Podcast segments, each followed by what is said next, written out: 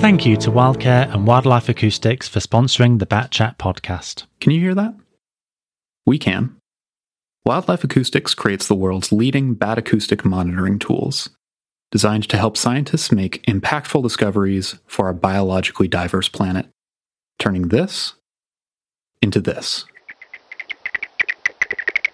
Visit wildlifeacoustics.com to learn more. Wildcare are committed to supporting the ecology industry and are specialists in supplying a large range of monitoring, conservation, and habitat management products, as well as equipment hire and service and repair. With a large range of products coupled with friendly and expert help and advice, Wildcare is a favourite supplier for ecologists nationwide. Go to wildcare.co.uk to see the full range and quote BatChat at the checkout for 10% off all bat detectors and bat boxes.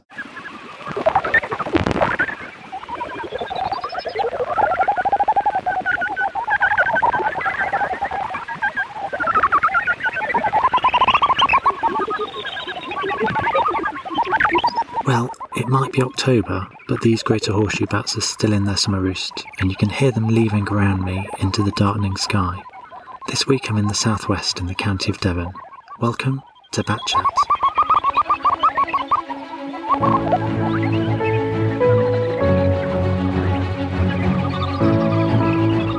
Yes, welcome to this week's episode of Bat Chat from the Bat Conservation Trust. Thanks for downloading this episode. We hope you enjoy it. I'm Steve Rowe, and as you just heard, this week we're in the southwest of England. The day after making those recordings of greater horseshoes leaving their roosts in late October, I met Helen Parr from the Devon Greater Horseshoe Bat Project to find out what the project has achieved as it comes to a close. I started off by asking Helen to tell us a bit about herself and how she got involved in the project. Name's Helen Parr and I'm the Community Engagement Officer on the Devon Great Horseshoe Bat Project. Um, I started on the project back in 2014, which was actually our, our pilot year. Uh, so there were two of us on the project at that point. And then as we got confirmation of our lottery funding from the National Lottery Heritage Fund, we then had a, started on a five-year project. So we're just sort of coming up to the end of that now. My previous sort of background is as a uh, I suppose, a conservationist. I used to work for the Woodland Trust, and then I went more into environmental education and sort of tree planting with with school, groups of school children and, and other people. So this job really appealed to me because I enjoyed that the education side of things and the conservation and the engagement work. So it was a really good way of being able to do that. And although I'm not a bat specialist, but obviously I've learned a lot about bats, and my role on the project is to sort of promote that information and enthusiasm and try and get people engaged in the project. So we're stood outside a, ruined church on top of a hill. Why are we here? Okay, so we're here because we're quite near the, the largest maternity roost for the greater horseshoe bats in the, in the whole of Northern Europe. So we're not going to specifically say where we are, but um, we're on one of the uh, quite well-known flight flyways or flight paths of, of the greater horseshoe bats that, that roost fairly near here. Uh, and so that yeah, it is the largest roost of its kind. So it's a really important one in Devon. And why was the project set up and how long has it been running for? So the aim of the project is to secure the future for greater horseshoe bats in Devon. And Devon is a stronghold for these bats. Uh, you know, their numbers have declined by 90% in the last sort of uh, century last few decades. Uh, and so it seemed like a really good place to sort of focus the efforts on, you know, securing a future for these bats uh, and hopefully reversing that decline, stabilising it, and then hopefully to see an, an increase in the numbers of bats. Cool. Shall we have a look around the church? Yeah.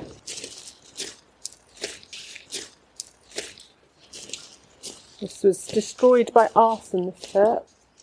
And do the horseshoes from the maternity roost end up foraging around the churchyard here? I think, um, yeah, so this church, um, unfortunately, uh, it's in ruins now. I mean, the, the main tower is still intact, but over the last sort of 150 years, it's had a sort of run of misfortune, really. And I think it was first hit by a lightning strike, then that was repaired. And then it was in the late 1800s, uh, part of it was destroyed by arson. And then in World War II, uh, lots of the windows were shattered by some uh, German bombs being dropped nearby. and then in, in the 1990s, it was uh, affected by arson again. uh, and it was turned into this ruin that you can see now. But the structure's still here, but obviously there's no roof on it. And I think it must have been decided at the time that it just wasn't possible to, to at the cost of um, rebuilding it. So it's this ruin now, but it does mean that the the graveyard and the and the land around the church is quite good for wildlife. Uh, it's left, you know, it's not manicured, so it's quite rough grass, and it's so it's good for the insects that the greater horseshoe bats need to eat. And looking through the broken windows, you can see the surrounding landscape of the rolling hills of Devon. Why is the, the southwest such a stronghold for the greater horseshoe bat? So I think uh, about 100 years ago, the greater horseshoes were actually found right across the whole of the southern part of England and Wales. But over time, their range has contracted by about half, and so that we only find them now in the southwest and parts of southern Wales. And it's all to, do with loss of habitat, unfortunately. So um, as development has uh, increased in the southeast uh, and uh, increased intensification of agriculture over the last hundred years, this has just resulted in loss of habitat, so less insects, so less food for the bats, and so they're obviously they're going to do well where there is more food availability uh, and and places for them to roost and places for them to hunt. So uh, Devon is actually quite good in that respect. We have you know lots of the habitats they need here, uh, and although we have lost uh, lots of our hedgerows, just like other parts of the country, we still have that kind of network of, of smallish fields that, and, and hedges that are really important for the bats as they're echolocating and navigating their way around the countryside at night. I was going to say, like looking down the landscape, that's one of the key features. You can see those small parcels of fields with those that, that connectivity of hedgerows, I guess, isn't it? Yeah, there's really fantastic sort of views on on today across and uh, over the the trees as they're turning colour and. You can see the wood, little copses and woodland edges on the edge of, on the edge of Dartmoor, particularly as, as you get onto the tops of Dartmoor. Uh, obviously, there's not so much tree cover, but these edges, although they're fairly high above sea level, you've still got this sort of patchwork of hedges and you've got the rivers and streams and we're quite close to the River Dart here. So that's a, a, an important river feature in the landscape as well. And also, uh, uh, next to the church, there's a farm, which uh, with some of the work we've been doing is with that farm, and uh, there's lots of cattle grazed pastures around here and where those uh, where the cattle aren't wormed with really toxic wormers, we find that um, the less toxic worming treatments result in a lot more dung beetles in the cowpats, and that's really important prey for the greater horseshoe bats. So this sort of area's got it all, all really, even though we're quite close to a, a main dual carriageway. But despite that, the bats seem to be doing well here. So, what are the different elements of the project? You've mentioned farming and you've mentioned the habitat connectivity. What are those different elements of the project? Yeah, so the three main areas of the project are community engagement, uh, farm advice work, and scientific work. So, my role is working on the community engagement, uh, and that's to raise awareness and to engage whole communities and schools and members of the public around Devon in raising awareness of this bat, because a lot of them won't know anything about bats, perhaps. Obviously, they're nocturnal, so lots of people have never even seen a bat. Uh, and also, they've probably never even heard of a, or hadn't five years, five or six years ago, ever heard of a greater horseshoe bat. And so, by raising awareness, it means that as we come to the end of the project, we hope that that message is now there, out there in the communities across Devon, uh, and will be sort of taken on everything that you know, people have learnt about the importance and how lucky they are to have this special bat living on their doorsteps. That will be taken on. And the farm advice element of the project is uh, to work with landowners around our focus priority areas, which are around the maternity use of these bats, because that's obviously really important to maintain the population, is that the habitats are healthy around the roosts. Um, and while people in communities can do lots in their gardens, obviously there's the wider landscape.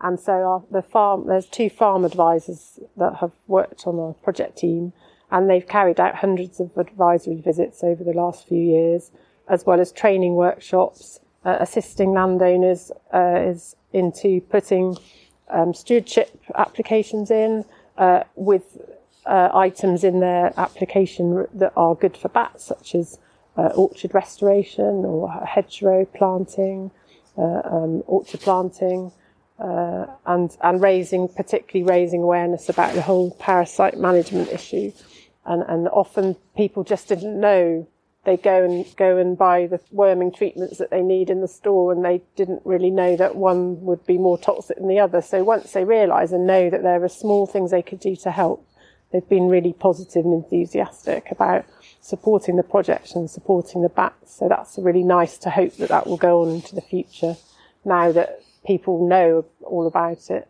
And then the third element of the project is the scientific research. So trying to find out more about bats and uh, we've done that through some targeted research survey work using um, SM2 and more recently SM4 bat detectors, also Anabat detectors, and we've also run our Devon Bat Survey, which is a big citizen science project, getting lots of volunteers involved in helping us gather even more bat data.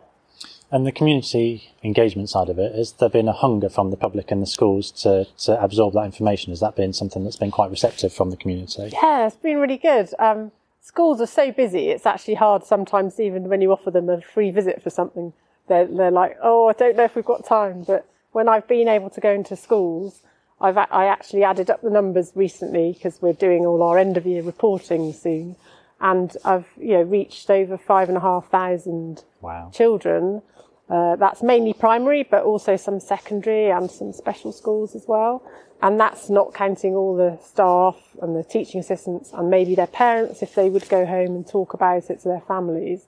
So, and they've just all been really enthusiastic because they think bats may be a bit scary or they don't know much about it. And when you tell them about it, they're really excited and they want to do something to help. So I think it's really nice in these stressful times that we're in, that they can, instead of worrying about the world at large, they can actually do something positive to help something that's living on their doorstep. And what sort of things have you been doing with the children at schools? Has it been practical stuff or more classroom based stuff? Yeah, well, a mixture of both really. And it's really, it's been uh, all about whatever they've been interested in. So I've tried to make it quite flexible and I've set up a Bat Buddy Award scheme which they can join up to. And once they've done 10 things uh, towards each level of award, they get can get a bronze, silver, or gold award for all the activities that they've done. So it's been an, a really fun way of engaging them, and about 30 uh, of those awards have been sort of given out. And as the project ends, we we're hoping to put that as an online award on our website, so that uh, any school anywhere in Devon or in the country really could sign up use all the resources and activities that we've developed and added to our website uh, and take part. And so that will carry on as well, hopefully.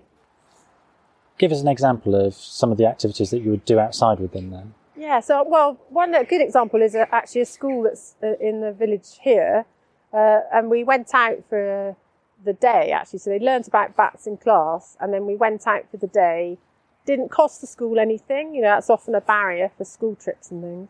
We walked up to the local farm near here and they kindly let us wander around the fields and we talked about the importance of dung beetles and so cowpats. At first they were like, what do you mean we're going to look in a cowpat? And so we got some sticks and we poked around cowpats and we had a, a little sheet with a guide of different types of dung beetles. And they found all the dung beetles in the cowpats and we just said, it's such an you know such an important prey item for the bats. But if the if the animals are looked after in a certain way, then and not wormed with really toxic sort of wormers, then you get not instead of a sterile cowpat with no insects in it, you get these cowpats that are sort of alive with dung beetles uh, and other fly dung flies, which are really great prey as they fly up uh, at night. The the bats can swoop down and catch them. I bet kids love messing around the with kids cowpats. loved it. I, I, don't know if the teachers were keen though. Shall we have a wander down towards the roost then? Yeah, sure.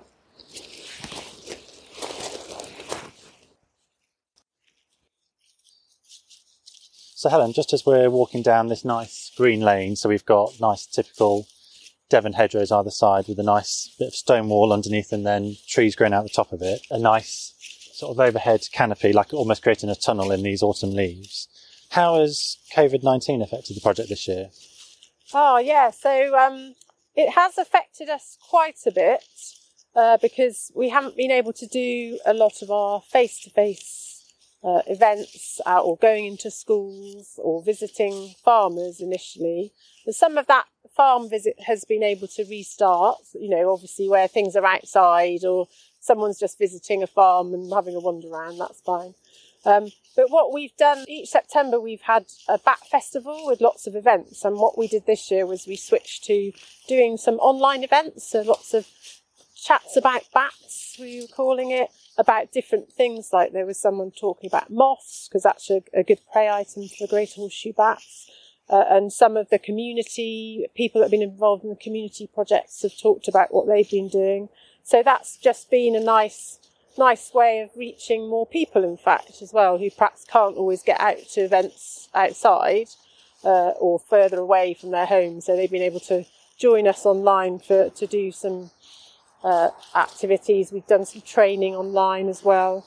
So that's been quite a good replacement. Obviously, it's not the same as being out and about seeing people, but hopefully, people will get back to that uh, next year. Unfortunately, our project will be finished by then, but because of all the work with the communities, and we've accredited five community as bat friendly communities uh, because, because of all the great bat stuff they've done. And we're really confident now that they can just carry on the messages out there. And that's the whole idea of having community engagement on a project like this is that if you just spend five years doing really great work, it's no good if that work doesn't carry on, especially for something like great populations of greater horseshoe bats because it's a very much a long term uh, project to to keep keep the good work going so that the bats' uh, future is secured.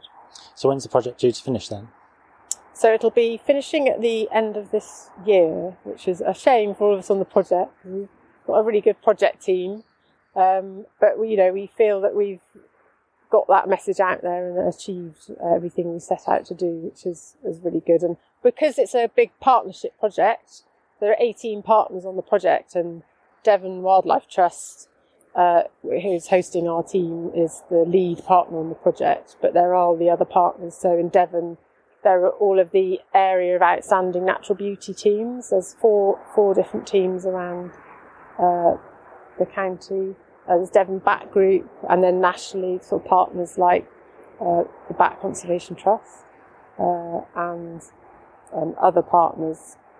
I can't name, I won't name them all now, but uh, they have all that information also now, and they can hopefully carry, continue with the work. Uh, and we've tried to get the message out there to planners as well. So uh, at a higher level, to try, um, Devon County Council is one of our partners and to just try and influence what's happening at a sort of at that higher level of, of planning planning applications and taking into account what greater horseshoes might need or whether they're around. So Helen, we've come out of the end of this this green walkway and through a gate and into what's quite a public area. We can see people looking down a grill down into an old lime kiln. Um, whereabouts is the roost from here then? Yes, well, here we're just standing looking down into a, a, small quarried area. And so, something else I should have mentioned when we were talking about why is Devon good for bats is there are just so many cave systems around. So, these limestone caves, especially in South Devon, are, are really great hibernation uh, or roosting spots for the bats. And so, the ones here are a re- it's a really enormous underground network of caves. So it's really popular with cavers um, and there's and archaeologists have, have come here for sort of over a hundred years, I think. Um, so these, what we're looking at now, we can sort of look down and through the trees and just see under the under the rocks, and in, and that leads into some ca- the cave systems. So this is a really good um, winter hibernating hibernation spot for the greater horseshoes. Um, and then from here they, they move out into a, su- a, summer roost nearby, which we'll go and have a look at a bit later. But in here there w- was a, a sinkhole, and they found bones of animals here, such as hyena and bison and elephants, uh, all, all which all lived here in the area. in the last interglacial period about 125,000 years ago. So it's a really interesting site. And there's a small museum here which um, is not open to the public, but it, it can be open for visits in, in normal times. And uh, groups of cavers or students can, can, come and actually stay here if they're coming to do some studying here. So, yes, it's a really important site. And you said this is Northern Europe's largest known greater horseshoe roost. Why is it here in Devon? Well, I think in this particular area, it's, it's largely to do with this, these, these cave systems. Uh, so you've got the, the good habitats around, uh, and you've also got these caves. So they've always had somewhere really good to, to roost. And obviously, more in more recent decades, bats have moved into barns, but they didn't have the use of those hundreds and hundreds of years ago. So um, they they would have had winter and summer roosting in, in, different parts of the cave system. But I mean, it's absolutely it's really extensive under the ground here. So we probably only know the sort of tip of the iceberg really on the on winter hibernation spots because uh, we focused on our project on the 11 maternity roosts across Devon um, so we we don't know so much about the winter roosts. We know a few key winter roosts, but certainly I wouldn't fit, I wouldn't think all of them. And is there any evidence for long distance movement from summer sites to their winter hibernation sites? Um, there's no evidence of international migration of greater horseshoes, although apparently one popped up in Ireland. We don't know how it got there. Uh, but they, they can, greater horseshoes can fly quite a long distance to other roosting sites, uh, particularly the males, but they prefer to stay local if they can and if the habitats are right. Uh, so I guess by improving habitats around existing roosts, we're, we're hoping that uh, the bats don't need to travel as far, and particularly the lactating females in the, throughout the summer, you know, the further they have to go to catch their prey, then is not going to be so good for the for the juveniles, juvenile bats, but on the pups because they won't get as much food perhaps, or they won't have the care of the, the mother around them as much if they have to be away for longer periods of time. And obviously, Devon's a very coastal county. Have any of the sea caves along the coastline been studied as part of the project? So, so one of the maternity roosts is actually at Berry Head, which is a national nature reserve near Brixham. And it, although it's not a natural cave, it's a, it's part of a quarry, but it is right by the sea. Uh, and then so two sort of two sides of it are surrounded by sea, uh, and the other third sort of side is is Brixham, which is quite built up. And so they have sort of very limited space that they can come out of the roost and then forage along. They tend to sort of go along the coast path. Um, and so there's been some survey work done on how the routes that they're following because their routes are so limited for the bats there. And I don't think we've done so much on the sort of shoreline activity. Uh, most people that have taken part in our Devon Bat Survey project have been inland rather than on right on the coast. But it, uh, there has been some detected along the beaches in North Devon near some of the known reefs up there, uh, and there've been uh, about 10 recordings of greater horseshoes uh, along these coastlines, and there's probably a lot more. But I did hear that uh, there are some beach huts on the uh, near one of our other project areas, which is near Beer in East Devon, and there's some beach huts along the beach, and apparently someone did find some greater horseshoe droppings in one of the beach huts. So it was obviously a very discerning bat that took up residence there for, for a while. and apart from all the community engagement work in terms of all the stuff you've done with the schools and, and the community, the community garden side of things, you mentioned earlier you've been putting out these remote recording bat detectors. How did that booking system work and, and how many detectors have been deployed over the last five years? Yeah, so we were really lucky because um, Stuart Newson, who, who works at the British Trust for Ornithology, had and also has a great interest in bats, had already set up a sim and run a similar survey in Norfolk, and so we got in touch with Stuart. Um, he kindly set up a similar system, uh, booking system for our own Devon Bat Survey, and we followed a similar methodology. So what happens is between April and September each year, um, we've had 20 SM4 bat detectors available for, for people to borrow uh, for three nights each, so four day booking for three nights to put out where where they like, but mainly people have put that in their gardens or on their land or on someone's land who they must know the landowner to do it.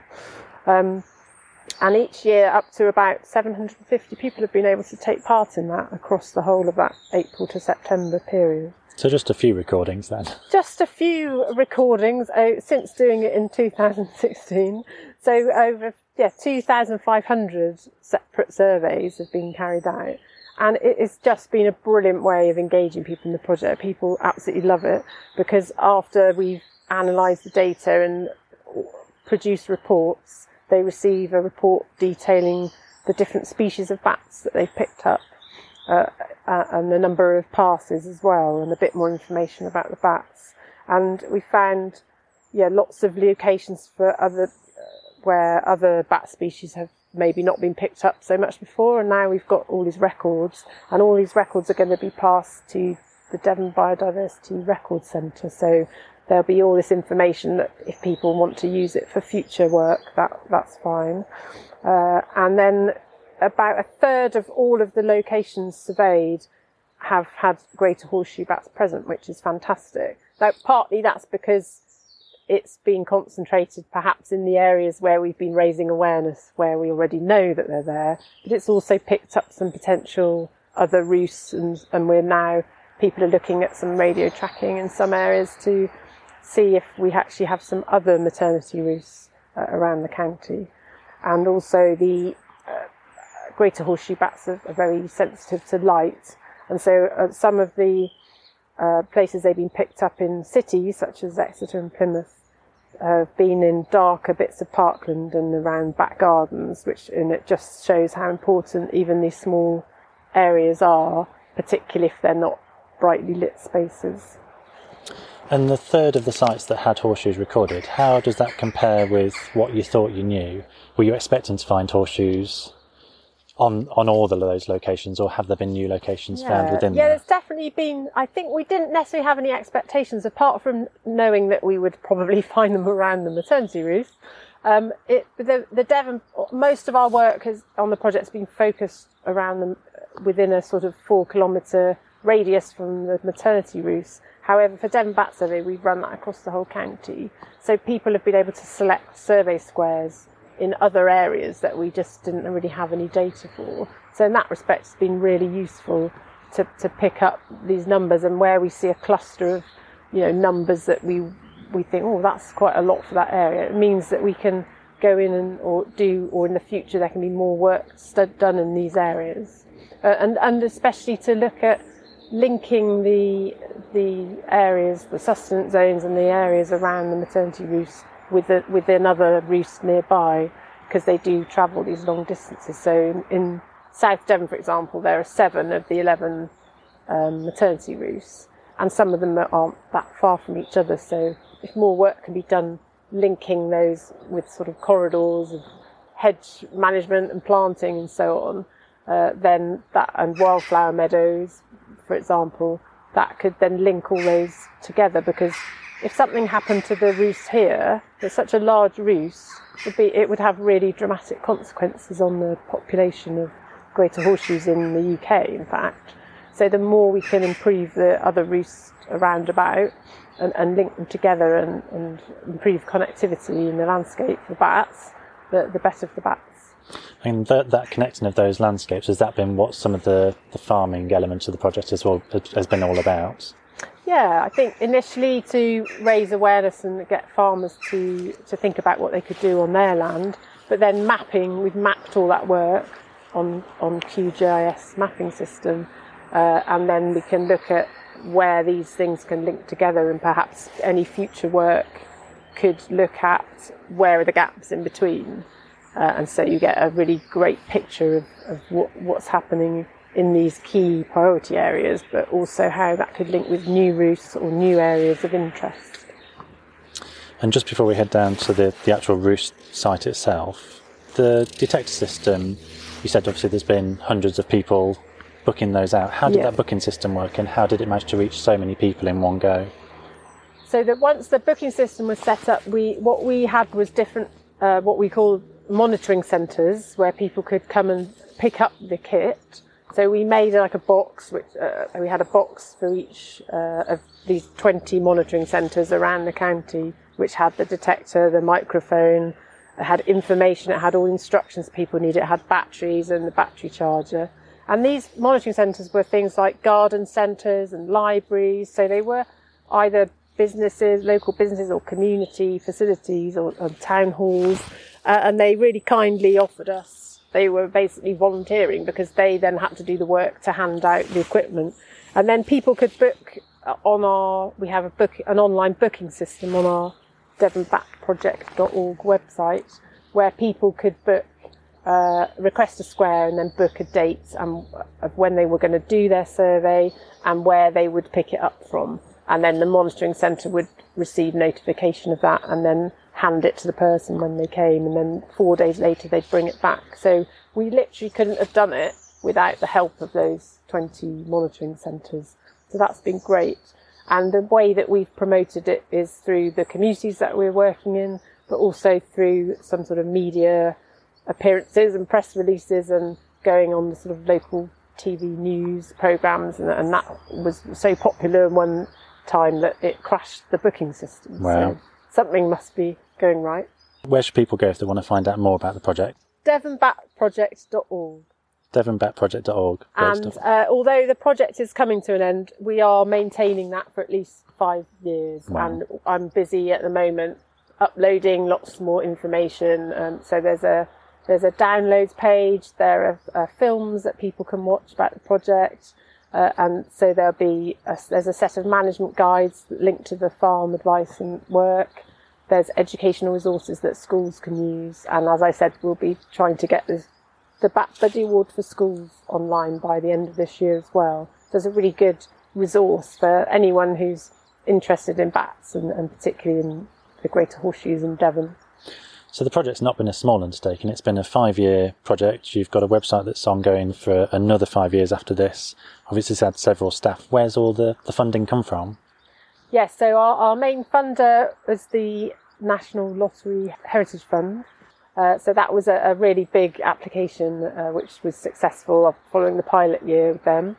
Uh, and then there are f- fundraisers at Devon Wildlife Trust have worked really hard over the years to, to also provide match funding from other funders as well, um, such as the Disney Conservation Fund, for example, who funded some of the bat detectors, uh, and, and other funders and small trusts. So there's still been a lot of fundraising work to do in that respect. So, Helen, we've come down away from the church and away from the lime kilns into a more urban area. We can hear the dual carriageway quite close to us on the microphones now. What are we looking at here? Do you just want to describe the, Yeah, the so- reserve that we're in now? We're in um, a reserve that's owned, actually owned by Vincent Wildlife Trust, which is one of the partners in the project. Uh, and we're standing, we're looking up to a very high sort of quarry cliff face, aren't we? Some birds up on the some of the scrubby trees that are growing out of the, the limestone rocks here. Uh, and then in the in the bottom around us are two large barns, and they're quite smart barns because they've been done up nicely by Vincent Wildlife Trust. Uh, because the bats were known to be using it as a maternity roost site, uh, and as it's such a large, large numbers of bats here, they the barns have been refurbished, but the bats were already using this, and we can see a, a locked gate uh, with bars on it ahead of us, which leads into the cave, into the cave system there, and so that's where the bats go in the winter, and then in the summer they're using these the barns here, uh, particularly the one on our right, which is uh, where the females have their young in the summertime. So I mean, it's ideal really for bats, isn't it? We've got the nice, the nice warm barns for the summer, and then it's literally just 10, 20 meters to the to the underground cave site there. Yeah, it seems perfect, and it's very sort of overgrown. There's lots of vegetation, so there'll be lots of lots of insects available here. Again, they can fly out from here. They can fly up part through the flyways across some of the cattle graze land near here, uh, picking up dung beetles as they go. uh, and they can head down the River Dart, uh, which is really, there's really nice countryside around there. Again, there'll be lots of insect prey for them. As the project and the Devon Wildlife Trust, have they been working quite closely with Vincent Wildlife Trust during this project? Yeah, definitely. As one of the 18 partners on the project, uh, we've we yeah we've worked closely with them because they also own one of the other maternity roost sites in Devon, uh, and so we've yeah worked in partnership.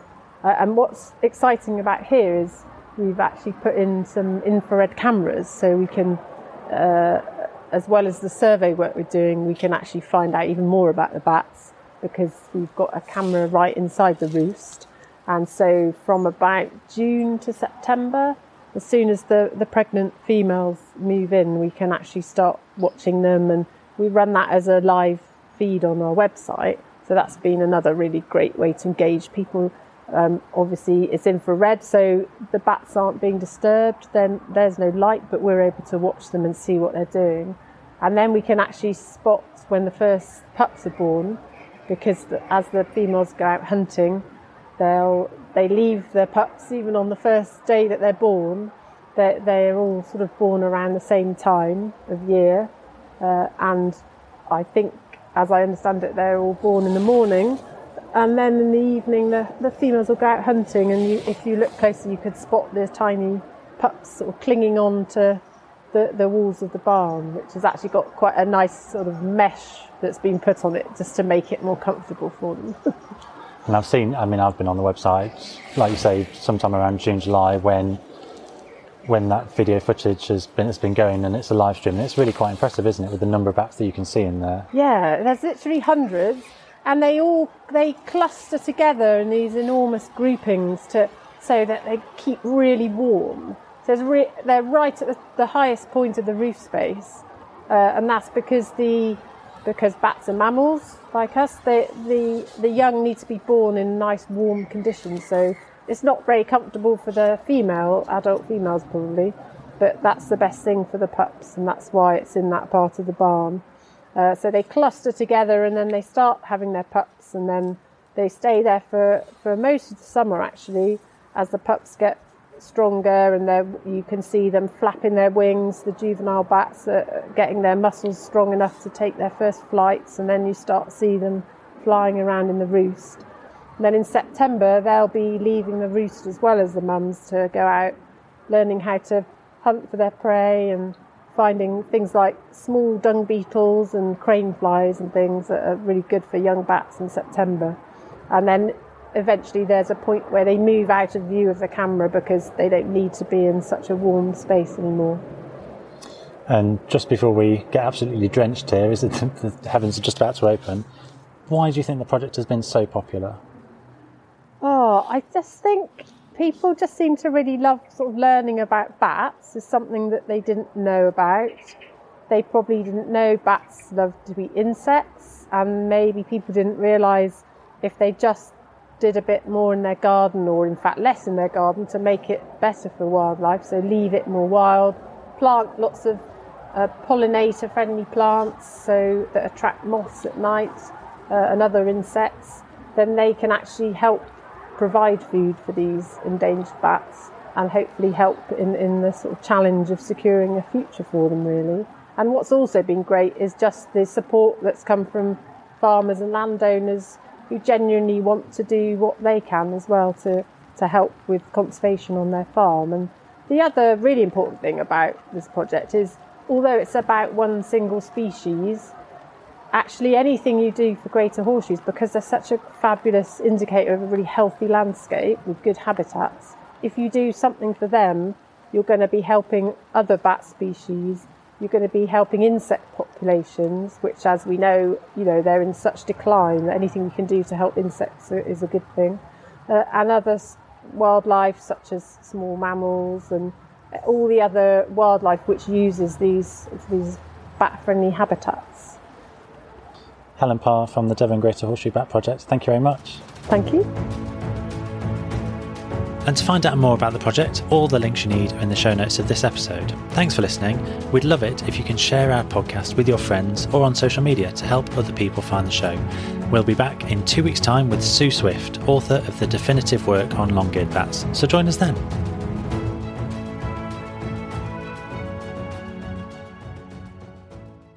What did you think of this episode?